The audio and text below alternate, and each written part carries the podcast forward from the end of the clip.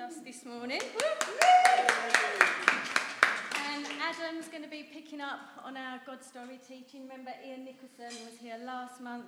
He was talking about the birth of a nation and he spoke about Moses and his wilderness experience and coming out of that, and um, just how we saw the um, foreshadowing of Jesus in, in all these Old Testament stories. So Adam is now picking up with Joshua, and this is the first in a two-part series on the rise and fall of Israel. So if I just pray for you. Please.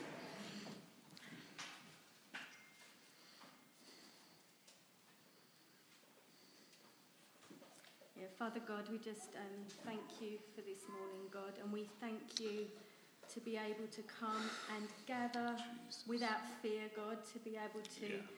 Um, hear your word, to, to remember your story, God, and find our place in that story, God. Mm. Um, we just thank you for Adam and all that he's invested in preparing for this morning, God. And we just invite you into this time, Holy Spirit, God. I just ask you, fill Adam up, God, mm. and just may he convey your heart and your word for us this morning. Maybe we listen with attentive ears and mm. open hearts, God. Your will be done this morning, we pray. In Jesus' name. Amen. Amen. Amen. Good morning. morning. Good morning. Yeah, so I'm Adam. Is this here? Too much? Is that all right? Okay, great. So I'm Adam. So I've uh, worked for 24 7, just in terms of context, for seven years now, so a little while. So done a few roles with them. Started off doing comms for 24/7, so all the podcasts and videos and stuff, and then recently started doing operations, so running our events and some things like that. And I also worked for Emmaus a little bit. Um, but I've been coming to Stanford for a little while, so it's fun to come back, particularly because my wife Hannah, who will turn up with our little baby once her nappy has been changed in a few minutes. Um, but obviously, with, she ran the vision course and would come here. So it's fun. It's fun to come back. But here we are in the God story. And so I'd love to start. The way we're going to run today is I'm going to kind of do an overview of a few different things. But I spoke to Jill and I said, Jill, what did you do? And so she gave me a rundown. And then I spoke to Ian, and he was like, Well, I came. And then I felt really insecure straight away because I was introduced by saying, Last time we had Jill, who did really, really well. So I was looking to see whether or not you said, Last time we had Ian, who did really, really well but I didn't hear it, so I'm going to tell him. But I'm sure Ian did really well. But I'll t- yeah, I'll say last time we had Ian and he was here, so that was it. Great. So, but yeah, the way I'm going to do it, so I'm going to just throw out some questions. I remember one preacher once said, we learn far more in dialogue than we ever do in monologue. And so that's what I'd love for us today. It's just a bit of dialogue around some of these things. But to start off, maybe we could just, for those that have maybe forgotten, set the scenes. We're landing into Joshua, but what has happened up to this point? Like, who are the key players that we've seen in the God story so far? Anyone start off with the first people we see in the Bible, and then we'll see if we can kind of piece together the timeline and see where we are. Adam and Eve, perfect. So Adam and Eve came first. Obviously, we know all about them, the garden, the sin, and then we see the next person is Noah, kind of in the story. We move forward, the flood, God's kind of justice on sin in the world, and then we land into the next person who God makes a covenant with. Anybody know who that is? Abram becomes Abraham, absolutely. And Abraham has uh, a promise that God says that his descendants would be like the stars, okay? And he would become a ble- he would be blessed and would become a blessing to all people. So then Abraham has a son named Jacob. And Jacob is an interesting character in the Bible, and he wrestles with God, and he has his name changed to Israel, which is the name that suddenly becomes the name of the people of God. Which is really interesting as a side note because Israel means to wrestle with God. So, isn't it interesting that for us, the very name, I don't know if they looked at this, but the very name that our kind of legacy is known by is the people who wrestle with God. When you contrast that to Islam, which means to submit to God, can see the difference in what God's doing. So, there's obviously a few ways to read into that, but I believe that God, in His grace, always knew that we might be a people who would have questions. We'd come, we'd struggle, we'd make our way through, and He accepts us knowing that we are the people that wrestle with God. So we have Jacob, Israel, this guy, and then he has 12 sons, one of which is his favorite, his second youngest, called Joseph, and Joseph is sold into slavery in Egypt. And then we hear the story go on, and he becomes powerful. He's faithful to God. He goes to the prison. Pharaoh, he interprets dreams. He becomes the second most important person in the whole nation of Egypt, the whole kingdom of Egypt. And then finally, he gets reconciliation with his family. And there's a drought. And so his family, his, his brothers, and his father move in, and they're in Egypt. And then suddenly, Pharaoh, they grow from 70 to something like 2 million in Egypt. And then a new Pharaoh comes along, and he is angry about all these people in his land, and he turns them into slaves. And they're slaves for, anyone know how long they're slaves for in Egypt? 400 years. So 400. And that's going to be important for us later because the whole story we're about to land into is the movement of a people from slavery into freedom. And how, do, how does God's people do that? How do you move from slavery into freedom? So it's one of the first questions we'll ask. We'll be looking at that. But jumping back into the story, they're slaves for 400 years, and then God raises up this man called Moses, and Moses leads them across the Red Sea, and they come into the wilderness. And they're in the wilderness for 40 years before we're about to see that a new person is raised up with the death of Moses, who is Joshua, and then that is where we're going to land in.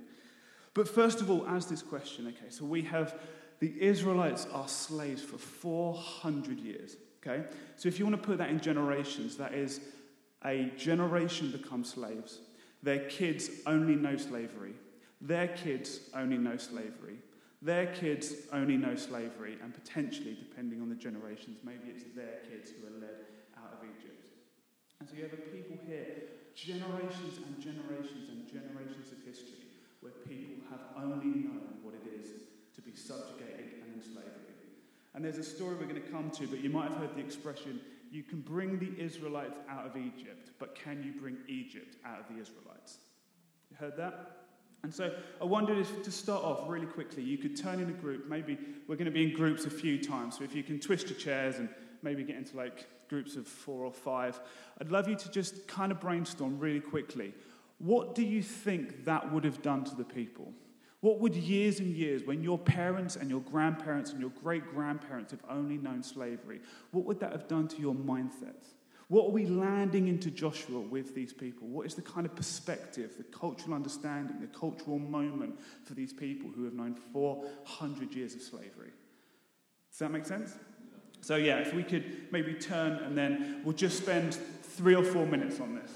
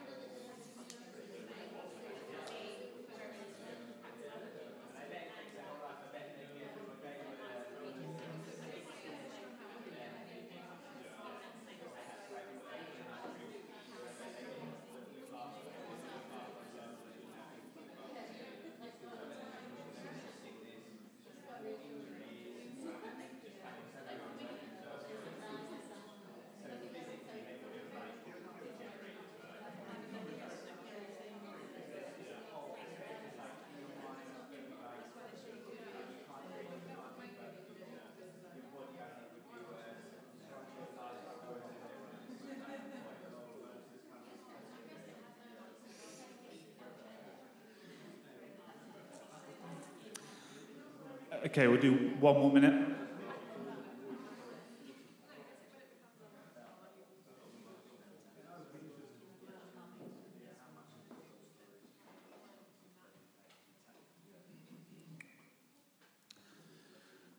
Great.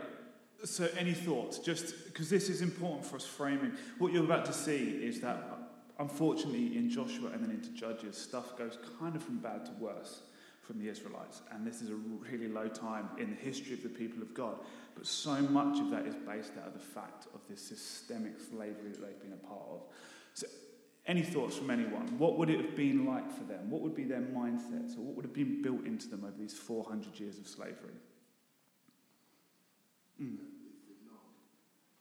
Say again. That's their existence. That's not. The, the, the new normal. Yeah. Absolutely. Yeah. That's their normal. Just thinking uh, back uh, 400 years or so, uh, working it out, apparently it's about 12 to 15 generations. Yeah. So uh, how, how far can we think back to our parents, their parents, their parents? Yeah. Unless you pass, you know, your history down really clearly. Exactly. Yeah. Yeah. Forget. Yeah, yeah. Who they are. Yeah, yeah, absolutely. Yeah, so all they would have ever known. Yeah, their only understanding of the world is being subject to someone else. We use the word institutionalised. Yeah, So they were dependent. totally. Egyptians. Yeah, absolutely.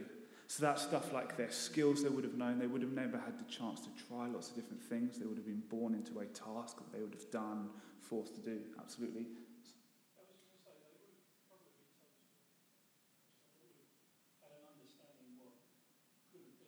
Absolutely. Yeah, yeah. Totally. Yeah, yeah. Yeah. And so it's, that's that interesting thing around they would have heard the story, but their experience would have been so far apart from that. So, what does it look like to hold on to something, the Word of God, the testimony of God, when your experience is so different to that and has been? But absolutely.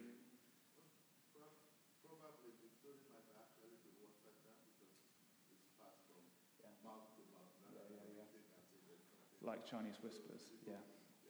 It's actually a really important point because what you're going to see in a minute is actually constantly through the rest of the story, God is saying, Remember, remember, remember, remember the testimony. And then there's this slightly damning verse in Judges where it says a new generation rose up and didn't remember God or didn't know God. So, yeah, absolutely. So try and keep that as we move forward in this, try and keep that question constantly in your mind. Like, and these are the people. And so uh, we're just going to read a bit. So we're launching here into jo- Joshua. So if you have a Bible with you, maybe you could turn to Joshua uh, 1. And we're just going to read Joshua 1, verse 1, through to uh, the end of that little section, which is verse 9.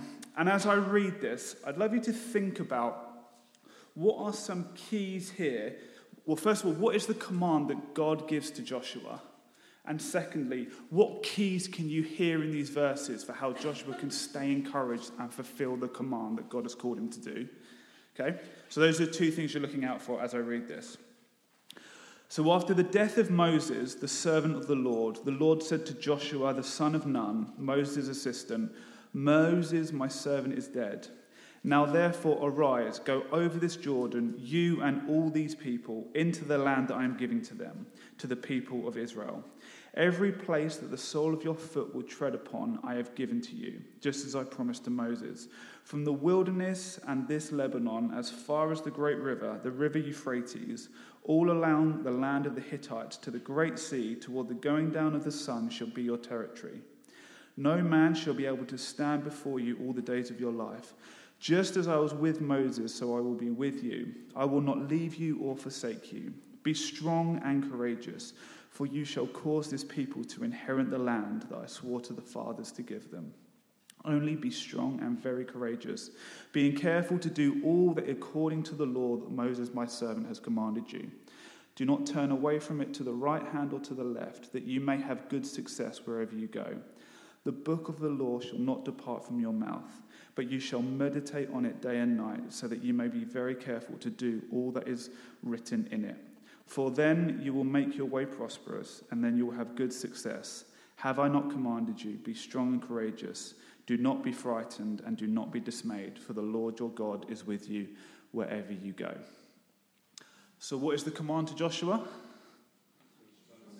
Be strong, courageous, and take the land. Okay, so Joshua is a military leader you're about to see, and he is the person that's charged with the conquest. God's people coming into the promised land and casting out all of the inhabitants. And then what are some keys that we see? So we see God give Joshua the command, and then he gives a few keys here for how Josh is to achieve that that he has been commanded to do. Did anyone pick up on any of those? Meditate on the law. Yes, there's something about obedience and meditation on the law. Yep. Don't deviate. Don't deviate from it. Yep. Courage. Absolutely. With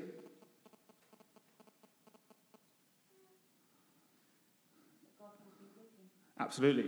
Yeah. So there's a question about presence there. So when I was doing this to help, I put these into three P's to help us remember, because what you're going to find is that basically it's these three P's that the people of God fail on through Joshua and through Judges. And that is remember the promise. So what has God actually told Joshua he's going to do? And so for us, these are important as well. How do we remember the promise? How do we remember the presence? And how do we remember the posture? Okay? So we remember the promise. What has God promised us? What did God promise Joshua? Remember the presence. Remember that He promised that He would always go with them. And remember the posture. The posture is to meditate on the Lord day and night. Okay? So it's those three things that God commands of His people. And then this is what happens. And I'm going to give you a quick overview of the book of Joshua. So, the book of Joshua happens in three movements, okay? The first movement is from chapters 1 to 5, and in these this and in these chapters this is what happens. Moses dies, we've just read, and God speaks to Joshua about what he needs to do. And then he commands them to obey the Torah, everything that we've just seen. So that's chapter 1. Chapter 2, he sends spies into the land. That's where we see the story of Rahab turning to God. Okay, so he sends spies into the land, similar to what Moses did, but this time it happens a lot better. And the spies come back, and there's Caleb, and he comes back with a positive thing. Yeah, with God, we can do this. Okay? So that's one and two. Three and four, they cross, just like with Moses. Again, I feel that this is God encouraging Joshua that he is with him, just as he promised. They cross the River Jordan into Canaan. And chapter 5, we have this really interesting thing. This is going to frame the book. And that's where Joshua sees the angel of the Lord. Okay? So Joshua comes, and just before the war is about to start, he meets this tall, giant man ready for war. And he says, Are you with me, or are you with my adversaries? Do you know what the angel replies? Neither. Neither. Why? Because what you're about to see is God is about to show his people that he's going to do what he promised. This isn't about God supporting Israel. This is about Israel supporting God. God is going to do it for them. And, all they, and what you're going to see is you're going to see two battles one against Jericho and one against a place called Ai, Ai. And in one, they're called to just watch what the Lord does, and the other one, they're called to partner with what the Lord does. But the angel of the Lord is saying, God is going to fight your battles for you. This is what it means to be the people of God. Okay? So we see that in chapter 5. So that's the first movement, preparation. Okay? And then the second movement happens between chapters 6 and 12. And this is just full of battles with the Canaanites. Okay? So in the land, God is calling the people to just cast the people out of Canaan. And so in chapter 6, we see Jericho. Can you remember what happens in the Battle of Jericho? Yeah. Absolutely. So this is where they're called to march around the walls, okay, quietly, everything, and on the last time they're meant to give a shout and the walls come down. So this is them seeing the deliverance of the Lord, okay? So that's great, huge success for Israel. And then what happens is they're then called to fight with Ai, I, okay, this place. This is the second battle, and this is chapters 7 and 8. Anybody knows what happens in this story? Yeah, it's not good because there is one person in the camp, a guy called Achan, A C H A N. And now this guy, he steals from that what was offered to the Lord. Okay? And so just before that, he steals from the, the offering to the Lord. And because of that, the Israelites faced this huge defeat from Ai. And it's only when they deal pretty severely with Achan he dies, he's killed, and then suddenly they win the war. And so, what is the message? What do you see between Jericho and Ai? You see, when you're obedient to the Lord, success. When you're not obedient to the Lord, success is not just taken for granted. Okay, so he's calling his people to obedience in these two. And then in chapter 9, we see uh, the Gibeonites repent. So this is interesting because the Gibeonites are another people group in Canaan. And so at the beginning, you hear all this language, and it's, to be honest, it's slightly genocidal language. It's like, kill them all, Let, leave no man alive or anything. And so you can get this picture that you sometimes hear, especially nowadays. There's an apologetic around, you know, was God really into genocide? Actually, you need to understand that it's military hyperbole at the time. If you actually track the stories, they don't, and they're never expected to kill everyone. But there is just this language that's used in ancient writings all along that they use this hyperbolic language of killing everyone just means that you, you have a victory over them. But the Gibeonites repent, and God is happy with that, so that's great. But then in chapter 10 and 11, the rest of the Canaanite kings see this, and they form a coalition against Israel. Okay? And so suddenly all of the kings rise up against Israel. So that's the last movement. And then we see the way that this changes is that we just see this long, long list of all the battles that Moses and Joshua win against the Canaanites. So this ongoing war about how do you cast the people out of the promised land. Why is God wanting them to be cast all these people out of the promised land? Do you know like what it is? Okay, I'm going to say, why? Have you ever noticed that humans are actually quite weak? You notice that? Like biologically, we have no reason to be the top of the food chain. We've got bad claws, we've got bad teeth, we've got poor eyesight, we've got poor hearing, everything, we're quite slow. Why are we the top? It's because we don't adapt biologically. We're the one group that can adapt culturally. Okay? So we have the ability to build. We have the ability to adapt culturally to our surroundings. That is the success of humans. That is almost the thing that sets us apart from anyone else. But it's interesting when you jump that into this story, the reason that Jesus is saying, or God is saying, cast out all of the people, all of the Canaanites, is because he knows these are people who have been slaves, but they're also the people with the ability to adapt culturally. So, what's going to happen? Suddenly, they are so used to being subject to the people around them that they're just going to culturally adapt to the people around them. Do you see? That's why idolatry becomes such a huge thing. Now, the problem was the people around them were incredibly evil. Number one thing that was happening was sacrifice, human sacrifice sexual immorality. Like you just hear stories, if you look around, there's this deep evil around, and God knows. Unless He tells them to be stand first and don't culturally adapt to the people around them, they will. And actually, what you find is they don't cast everyone out like they're told to. And in Judges, you're going to see further and further into the story we get. The more they did what God always worried they would do, and they culturally adapt and they can't become exactly like the people around them. Okay? So, between the third movement of Joshua, this is chapters 13 to 22, Joshua divides up the land.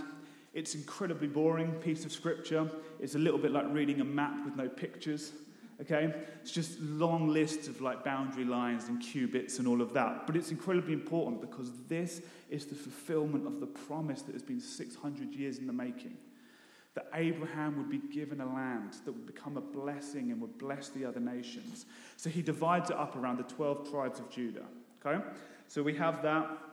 And then finally, and if we jump to the end of Joshua, the very last movement happens in chapters 23 and 24. And it's a really interesting one because Joshua has seen what's happened.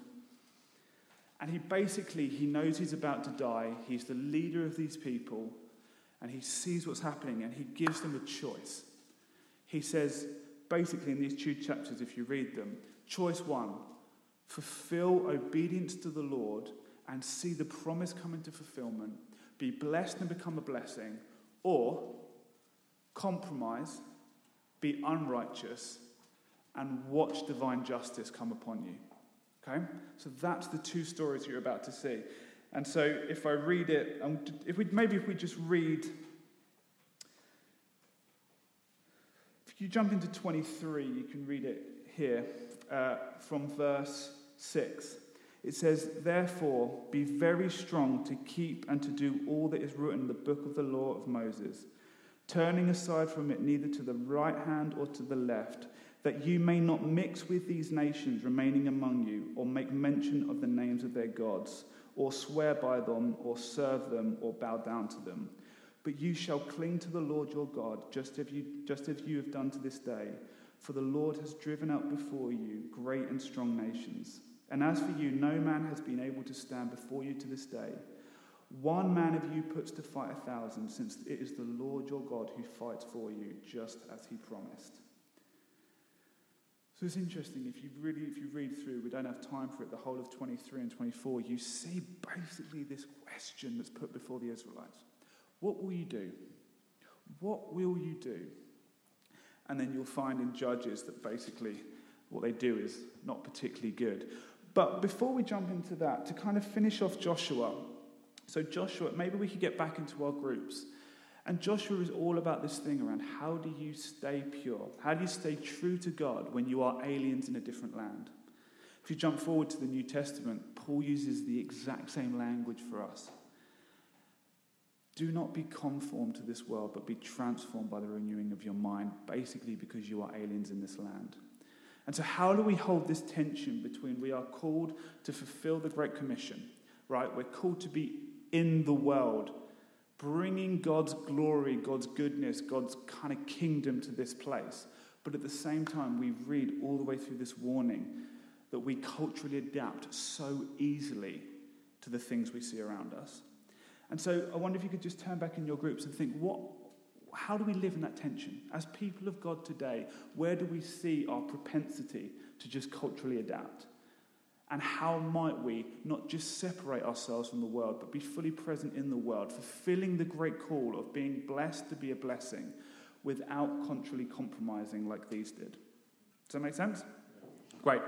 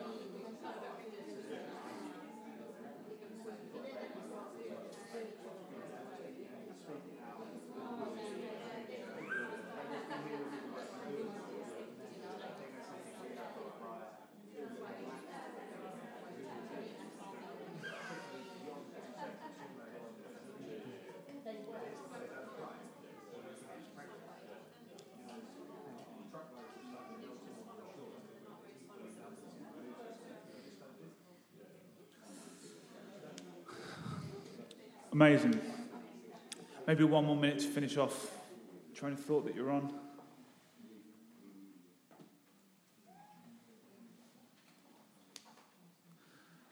Okay.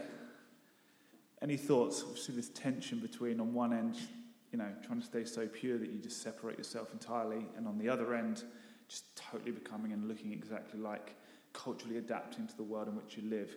How do we live in that tension today? Any thoughts?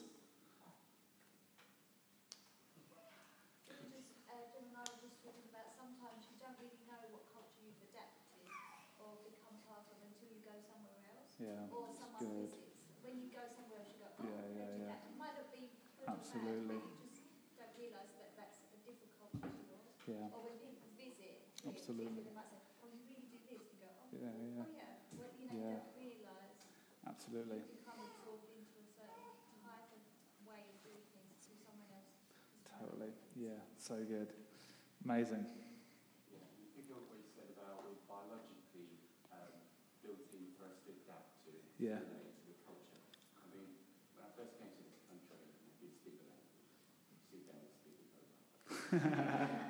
Had to adapt, I had to learn. Yeah. Yeah, yeah. I had to look at people, how they behave. Yeah. Yeah, yeah, yeah. It's like, I mean, now that I know God as my Saviour, Mm. it's good. Yeah. It's good. Yeah, yeah. Absolutely. It's good. Yeah, yeah. um, and what, what, you know, how we can transform. Amazing. Yeah. So helpful. Any other thoughts? I would imagine we won't crack this one today, but I was thinking about if, if we're wanting to like stay, you know, pure, using that you know, following that line, does that mean we have just two choices mm. to sort of like fight against everything in our culture that goes against what we think? Absolutely. Or is it, you know, like you say, to, or, or even is it to just make everyone like us? Mm. You know, are they, are they It's essentially our, our two choices? And is that what makes us isolated? Is that we were fighting against everyone, Mm. or almost we're putting ourselves above everyone and thinking everyone should be like us? What do you think? I, I mean, I hope there's some sort of middle ground, Yeah, otherwise we're, we're, it's we're stuck. Or, or we should go the other way Yeah, yeah. and ignore both of those options. Yeah. Amazing. It's I good. like some of the ideas that culture can be redeemed. Yeah. There was a rede- redemptive purpose that God places on peoples and cultures Yeah. and nations. So on that model, it's not you have to make everyone look like your version of Christian. You have to Yeah, make yeah, someone yeah. do it. Yeah. Or It's identify good. what is the God given in their culture or the culture that's around you. It's good. And trying to call that out. Yeah, it's good. Really good. To me, when I was looking at this, it's interesting. When we were about to read it, those three things remember the promise, remember the presence, remember the posture. It's interesting that those are the three things that you're about to see that the Israelites fail on. They forget God, they forget the story of God, and they forget the teaching of God. And I remember someone talking, and I found it so helpful. It was incredibly simple, but. yeah. She's just so excited. Um, talking about, you know, the, the moment where Jesus is baptized and he comes out of the water and the Holy Spirit descends on him like a dove. And they were talking and they were like, the interesting thing with all of this is if a dove was to land on you, literally, literally a dove comes and lands on your shoulder, and your whole world becomes postured around not wanting the dove to leave. Everything that you do is in relation to making sure that the dove feels at home, right? The volume with what you talk, where you go, how you operate, how you move, everything. You're thinking, is the dove okay? Does it feel safe? Does it want to go? I wonder if we had the same intentionality around the presence of God. What would happen? Now, not the presence of God is fragile, but when you're sitting watching something on TV, do you think actually this is probably making the presence of God feel at home? Or is it maybe making the presence of God not feel at home? We've got a huge debate. I'm not even going to go into what we say. Game of Thrones. The phenomenon that's in this country. I'm not going to say what I think, but do you think the dove when it's sat on your shoulder, does it feel at home when you're watching that? I don't know, it's up to you to work out the way you do, the way you surround yourself with the things of God. It's just a really helpful, really simple illustration around how do you posture everything in life to make sure that the dove feels at home. And I think that's one way in which culturally it doesn't have to become one of these two dichotomies of either war against everyone or kind of the opposite. But how do we posture our lives to remember the promises of God, make the presence of God feel at home, and meditate on His word day and night? And actually, meditating on His word day and night is what actually frames our thinking for what makes the presence of God feel at home. So, just a thought to, to give you as we jump in now to Judges. Okay, so here we are in the story. Everyone's still good? Everyone keeping up? Great. So, Judges. So, now we're about to move into a period of the Bible which is really concerned with the leadership of God's people. Okay?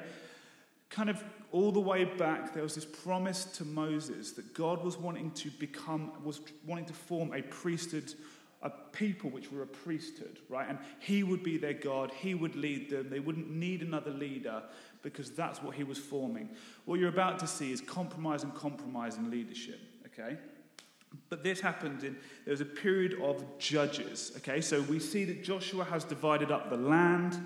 So the 12 tribes have their different areas, and now every one of those tribes has what it's called a judge, okay? Don't think about like a courtroom judge with like a wig. Think about more like a tribal leader, like a military political leader, okay? And every tribe had one. And what you're going to see is that it's interesting, this book doesn't read like a novel, okay? It doesn't read like chapter one, two, ongoing.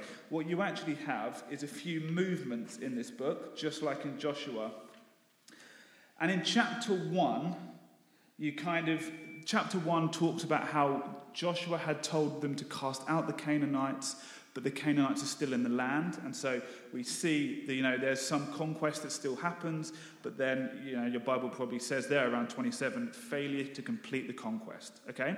So Joshua was charged with getting all the people out of the land. That doesn't happen. So we talked about cultural adaptation and everything.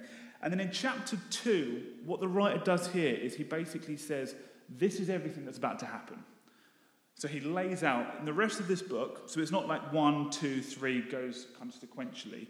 Two is a basically overview of what you're about to see, because what you're about to see is ongoing cycles of the exact same thing, but it gets worse and worse and worse.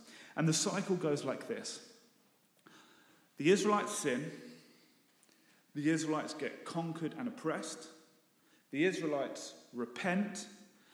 God raises up a judge. The Israelites find freedom. The Israelites sin. The Israelites are oppressed. The Israelites repent, judge. See, all the way through. But what you're going to find is that these judge, you, six judges get highlighted in the book of Judges. The first three do okay. The next three get worse and worse. So it goes pretty good, okay, bad, very bad. And then the end of this book is awful. You know, we're going to get there, okay? So that's the journey that we're about to go on. And so the first three judges are these three Othniel, Ehud, and Deborah. They do pretty good, okay? Well done to those three. The next one is Gideon, okay? Now it's interesting because the way that we tend to teach the Bible here in the Western world. What we do is we jump into a few verses of someone like Gideon or Samson, and we're like, Gideon's great. Gideon is actually not great, okay? What you'll find is that, first of all, Gideon is a bit of a coward, but that's fine. Gideon overcomes his fear and everything, and then God uses him to do an amazing victory for the Israelites. But then something bad happens for Gideon, which we don't really teach about at Spring Harvest or New Wine or wherever you go. Okay, and what he does is he realizes that some people didn't come and fight with him, some Israelites, and he gets so angry that he goes and kills his own people. Okay? So that's Gideon. Okay? So first three were good. Gideon did some good things, then a bit of a murderer, not so good. Then we have this guy called Jephthah. Okay? Now, Jephthah is a bit of like a kind of mafia leader. He's living up in the hills, and the elders of Israel come. They're being oppressed by some other Canaanites, and they come to him and they say, Will you help us? Now, he's an amazing leader, but the problem with Jephthah is he wins a battle, but he doesn't know God. And so, surrounded by all of these other influences of child sacrifice, He offers his own child to God to win the war. Right? Talk about cultural adaptation. He has moved so far away from understanding the God of his people that he thinks, oh, that's how they win. I'll do the exact same thing. And you read this story about Jephthah sacrificing his own child for victory. Okay? Not great. And then finally, we actually get this worst judge of all, Samson. Okay? And again, maybe you've heard stories about Samson being good, and you can read individual little bits where God uses Samson. The interesting thing is, God uses every single one of these judges. There is a line for every single one where it says that empowered by the Spirit of God, they did amazing things. But it's interesting that that doesn't actually mean that God rates their character. It's a challenge for us. Just because God uses someone doesn't mean that their character is actually in line with God, right? God just tends to use people that he's got available to him. So Samson is arrogant, he's promiscuous, does all of these things, he lacks integrity, all of these things. He ends up just murdering everyone with this thing coming down. Do you see this like movement that goes through of sin, oppression, repentance, raising up a judge, but then they move forward and they never learn. And then actually what happens is you end up and the word that they use in theology for this is apostasy. It's God, people turning away from God. But then finally, you get to the very end of Judges, and there's this phrase that the writer uses again and again, which is meant to show you that there's kind of a real problem with what's going on here. And it's this line, and you see it um, all the way. The first time you see it is, I think, in 20. And it says, Now there was no king in those days, and everyone did what they thought was right in their own eyes. Remember the presence, remember the promise, remember the posture. Okay? There was no king, and everyone did what was right in their own eyes. And then finally, we land in to 21, which is kind of this like culmination, this climax moment of how bad everything's got, in which some of the tribes of God meet together and they want to find wives for another tribe. And if you read the story, we're not going to do it, you find that there's incredible sexual immorality and actually what comes the very first civil war with the people of God because this moment they have moved so far. But if you read all the way back, you know, I said that chapter 2, it talks about. So, chapter 2 is this like highlight where it explains everything that's going to go. So, it talks about the cycles. There's two voices that I want to point out to you. And the first one is chapter 2, verse 10. And it says this And all that generation were also gathered to their fathers and there arose another generation after them who did not know the Lord or the work that he had done for Israel. Who did not know the Lord or the work that he had done for Israel. Secondly, so hold that verse. The second one, if you jump down to 16, to me, I think this is one of the most emotive verses in the Old Testament. It says this Then the Lord raised up judges who saved them out of the hand of those who plundered them. And then this verse. Yet they did not listen to their judges, for they whored after the other gods and bowed down to them. Do you hear the like emotion in that verse? They whored after the other gods and did not bow down to them. So if you wonder like, how do we stay pure? How do we stay in this thing? They did not know the Lord, and they did not remember what he had done for Israel. How many here, little shameless plug, have downloaded the In a Room app that 24 7 has? Yeah. So if you haven't basically 24 7 devised this app where we realised that people, what we found was that people actually really wanted to pray. There was just something about like remembering to pray, like just having something constantly. And so we got this app that kind of helps you to organise your prayers and reminds you to pray and all of that thing one of the things that I really love about it is we, we got stuck as we were sitting down and like working through the like UX, like the user experience of this app. And we're thinking, it's actually a really complicated ethical, moral, theological question. How do people delete stuff? Right? It's like a silly thing, but what do you do? Like delete because it did happen, delete because it didn't happen, archive. So I spent many an hour trying to think through the implications of like what does the is it a little trash can?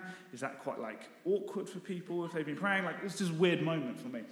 But I realized that actually, what wouldn't be amazing that actually you, sometimes when God answers a prayer, you can say, ah, did God answer this prayer? And it gets fired into a whole other thing. And then inbuilt into this app that you could have for years is just loads and loads of testimonies. It was amazing. Carla Harding shares this story about she's been working for 24 7 for like 10 years, and in her collective or a small group or whatever you call it, someone was like, oh, Can we just share a testimony of answered prayer?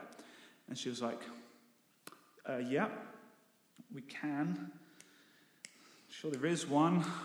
Not sure what it is. And then suddenly someone was like, Yeah. And then, and then she talks the story about how like she couldn't get pregnant for a long time, and then Jackson was born and everything. But we are such forgetful people. Have you noticed that? all the way through the Old Testament. It's remember, remember, remember. Tell your kids, have feasts and festivals that celebrate what God is going to do to you. Remember the present, remember the promise, remember the posture. And so I like to say, what are you doing to intentionally? You will forget what God is saying and what God is doing unless you actively and intentionally choose to remember it. So, how do you build that into your daily rhythms of life? Where do you write them down? Some of the people that I really, really respect the most, they just, I know someone, one of the preachers I respect the most, he used to carry around before he had a phone a whole stack of like revision cards, just full of stories of what God has done. And so before he would speak, he'd just remember everything that God had done, fill himself up with faith. So, what are you doing in building into your life, remembering? And then, secondly, it's a slightly awkward question, but what does it mean to like whore? What does that mean, word mean, to whore after other gods? Any thoughts? If you really probe into that, this super emotive word that the writer of Judges has said. Sell yourself out. Yeah, absolutely. Give yourself absolutely to them. Intimacy without covenant right? Instant gratification and reward. See that that word is like summing up all of these things that the Israelites did. Talk about, um, if we get time, we'll talk a little bit about idols a little bit later, but it's so interesting. Sometimes I think you can look back and be like, man, the Israelites are so stupid. You know, why would you, you've seen God do all of this stuff. Like, why would you follow a golden calf? But they weren't actually stupid people, right? So, what is it? There was something, and we do the same today, even if we don't have a golden calf. And so, we'll maybe return to that if we get time. But moving forward, so we moved through Judges. So, we end Judges with this moment. Remember, Joshua said, like, what will you do? Will you obey God and see the blessing of God? Or will you do the opposite and see oppression come? And Judges, we land into this horrible story of civil war sexual exploitation and everything. And then we land into Samuel. And suddenly, leadership takes a turn for the better. Okay? And if you're interested, you should read through all of those. The Bible highlights all of the character flaws of all of those judges. It's really interesting. If you read through and look for it, it explains what all of their problems were. So, Samuel. Samuel, we land in. Samuel is the prophet, and he is the last of the judges before kingship we're about to see there's a monarchy going to be set up, which is Saul and David, which we won't get to, but that's the last, the second installment of the rise and fall of Israel. And so we land in, and I wondered if, would someone mind reading for um, me? So we have Eli. Eli is a priest before the ark of the Lord, and then we have Eli's worthless sons. And what I'd love to do is just compare Eli's worthless sons with Samuel. Because what you're going to see is that Eli's worthless sons, they kind of encapsulate all of the problems of Israel. Like they are little, they're like two individuals that kind of are like, ah, this is the problem. These are the metaphor, the simile of everything that's happening with the people of Israel. And so, would someone read for me 1 Samuel 2 12 to 21?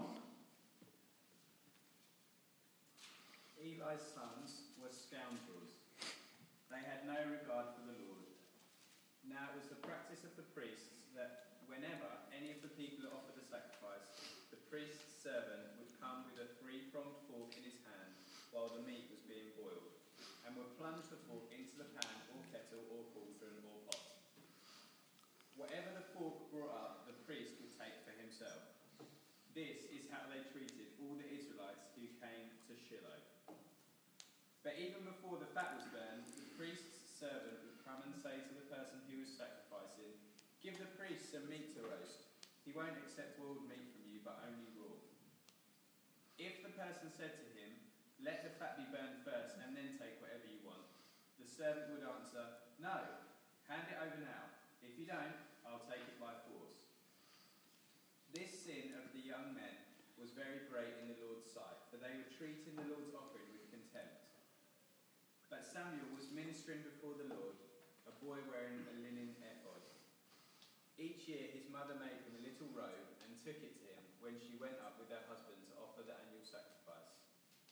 Eli would bless Elkanah and his wife, saying, May the Lord give you children by this woman to take the place of the one she prayed for and gave to the Lord. Then they would go home. And the Lord was gracious to Hannah. She gave birth to three sons and two daughters. Meanwhile, the boy Samuel grew up in the presence of the Lord. Amazing. So we're going to look at Samuel in just a second, but Eli's sons, what are some things that we've just learned about them? Yeah, scoundrels, absolutely. Scoundrels. They're entitled, so they believe that just because they are, their father is the priest, that they deserve something. They steal, they exploit, they're arrogant, they're greedy, right? Do you see kind of a little bit of the Israelites being highlighted in these? Believing they're entitled, not spending time, forsaking the presence of the Lord, becoming greedy, handing themselves over. Do you see that?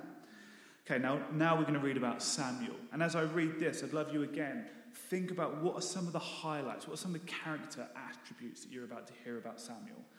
And Samuel is described as a faithful priest. Like, I love that in his whole history, in years and years of bad judges and bad leadership. God is raising up this man, Samuel. And so we'll see if we can put them together at the end. So I'm going to read it and try and take note of some different things that we see about Samuel. Now, the young man Samuel was ministering to the Lord under Eli, and the word of the Lord was rare in those days. There was no frequent vision. At that time, Eli, whose eyesight had begun to grow so dim that he could not see, was lying down in his own place. The lamp of God had not yet gone out, and Samuel was lying down in the temple of the Lord where the ark of God was. Then the Lord called Samuel and said, Here I am. Sorry, the Lord called Samuel, and he said, Here I am. And he ran to Eli and said, Here I am, for you called me. But he said, I did not call. Lie down again. So he went and lay down. And the Lord called again Samuel, and Samuel arose and went to Eli and said, Here I am, for you called me. But he said, I did not call my son. Lie down again. Now Samuel did not yet know the Lord, and the word of the Lord had not yet been revealed to him. And the Lord called Samuel again the third time, and he arose and went to Eli and said, Here I am, for you called me. Then Eli perceived that the Lord was calling the young man. Therefore Eli said to Samuel, Go lie down, and if he calls you, you shall say, Speak, Lord, for your servant hears. So Samuel went and lay down in his place. And the Lord came and stood, calling as at the other time, Samuel, Samuel. And Samuel said, Speak, for your servant hears. Then the Lord said to Samuel, Behold, I'm about to do a thing in Israel at which the two ears of everyone who hears it will tingle. In that day I will fulfill against Eli all that I have spoken concerning his house from beginning to end. And I declare to him that I am about to punish his house forever for the iniquity that he knew, because his sons were blaspheming God and he did not restrain them. Therefore I swear to the house of Eli that the iniquity of Eli's house shall not be atoned for by sacrifice or offering forever. Samuel lay there until morning. Then he opened the doors of the house of the Lord. And Samuel was afraid to tell the vision to Eli. But Eli called Samuel and said, Samuel, my son. And he said, Here I am. And Eli said, What was it that he told you? Do not hide it from me. May God do so to you more and more if you hide anything from me, all that he told you. So Samuel told him everything and hid nothing from him. And he said, It is the Lord. Let him do what seems good to him. And Samuel grew, and the Lord was with him, and let none of his words fall to the ground. And all of Israel, from Dan to Beersheba, knew that Samuel was established as a prophet of the Lord. And the Lord appeared again at Shiloh, for the Lord revealed himself to Samuel at Shiloh by the word of the Lord. Okay, so in your little groups, what are some keys? What are some character things that we see that make Samuel different to so many that have come before, and particularly to Eli's sons?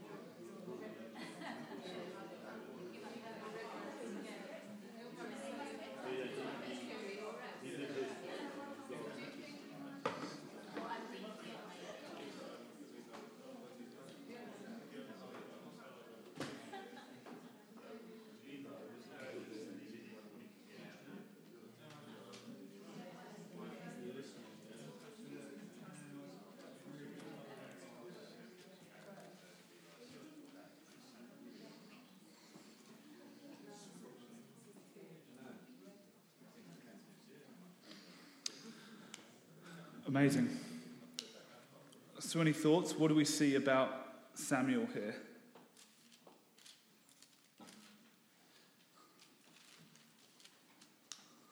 Any keys? I think the first one is in 3 verse 1.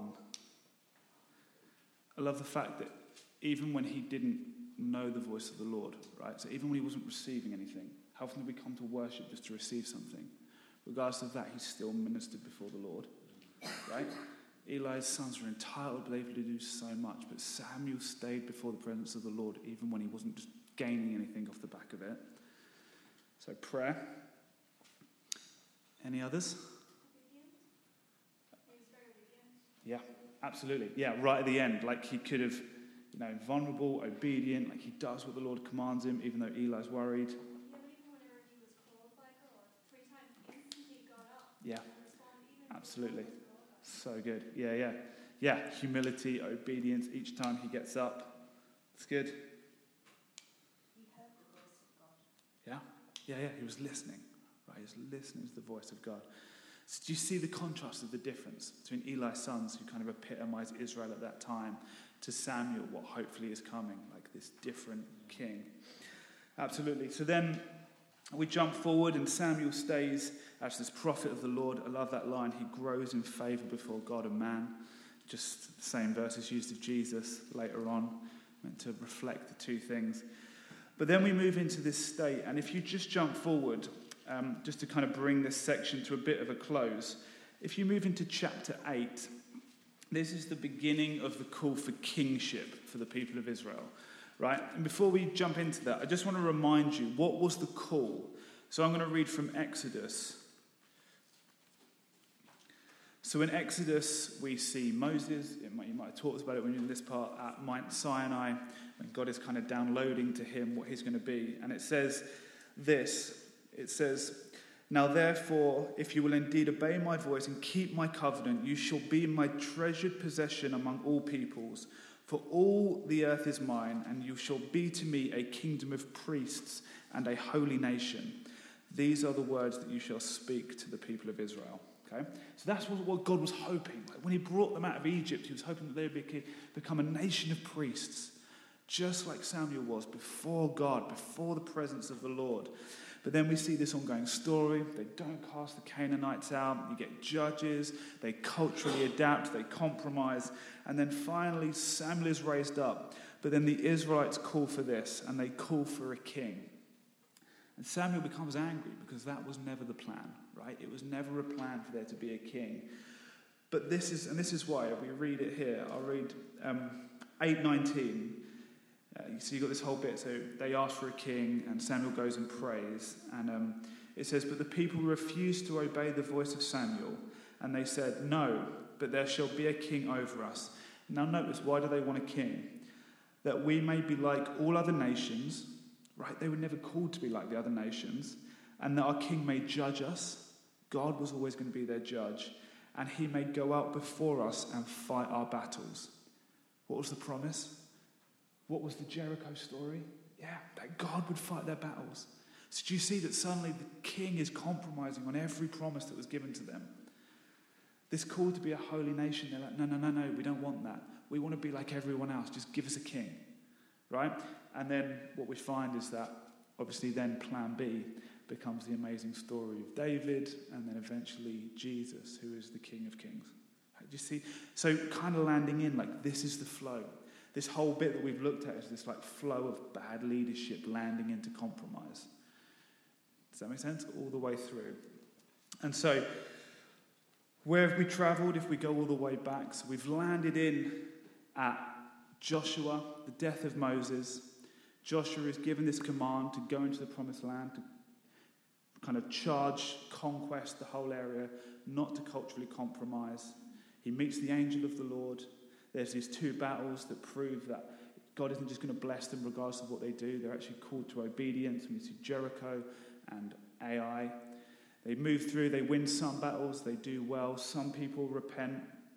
But then at the end, Joshua divides up the tribes, but he gives them this final thing like, what will you do? What type of people will you be? Will you follow the Lord or will you not? These judges rise up and they judge the different areas, and the judges go from bad to worse. And we see this cycle play out again and again of sin and oppression, repentance, deliverance, sin, oppression, repentance, deliverance, just ongoing. And these judges become more and more compromised. And then finally, what lands in is there's no leadership, there's no king, and everyone does what they see is right in their own eyes. Right? Apostasy comes into the people of God. Finally, it ends in this civil war, this ultimate low point for God's people. And so God raises up Samuel, who is different in every way. He's faithful, he's prayerful, he grows in favor before the Lord. And they come to Samuel and say, We want a king. And Samuel says, That was never the plan. It was never the plan. Why do you want a king?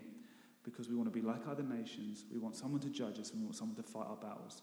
All of the promises. So you go all the way back to Joshua. It was remember the promise, remember the presence, remember the posture. They fail on every single one of those. And then finally, Saul gets appointed, and that's where you're going to take up the story from next time.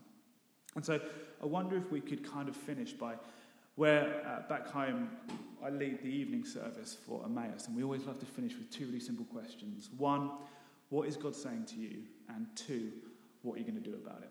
Right? What is God saying to you through all of this, and what are you going to do about it? And so maybe just if you're an introvert, you might want to just do that quietly after prayer. If you're an extrovert, you might only work it out by tell, talking to someone else. That's absolutely fine. So I'm going to pray, and then maybe you can do whatever feels right for you to kind of land everything that we've learned today. Lord Jesus, we thank you for your story that's played out through all of history. And we thank you, God, that even though we write or we read about these times where we have compromised, where we've wrestled with you, God, still your grace overtakes it all.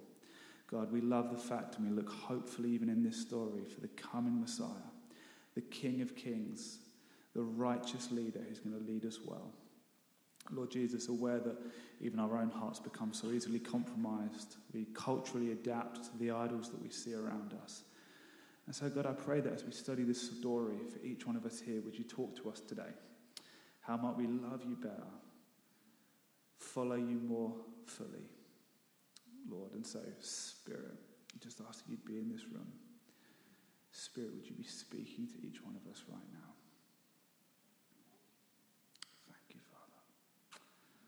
Amen.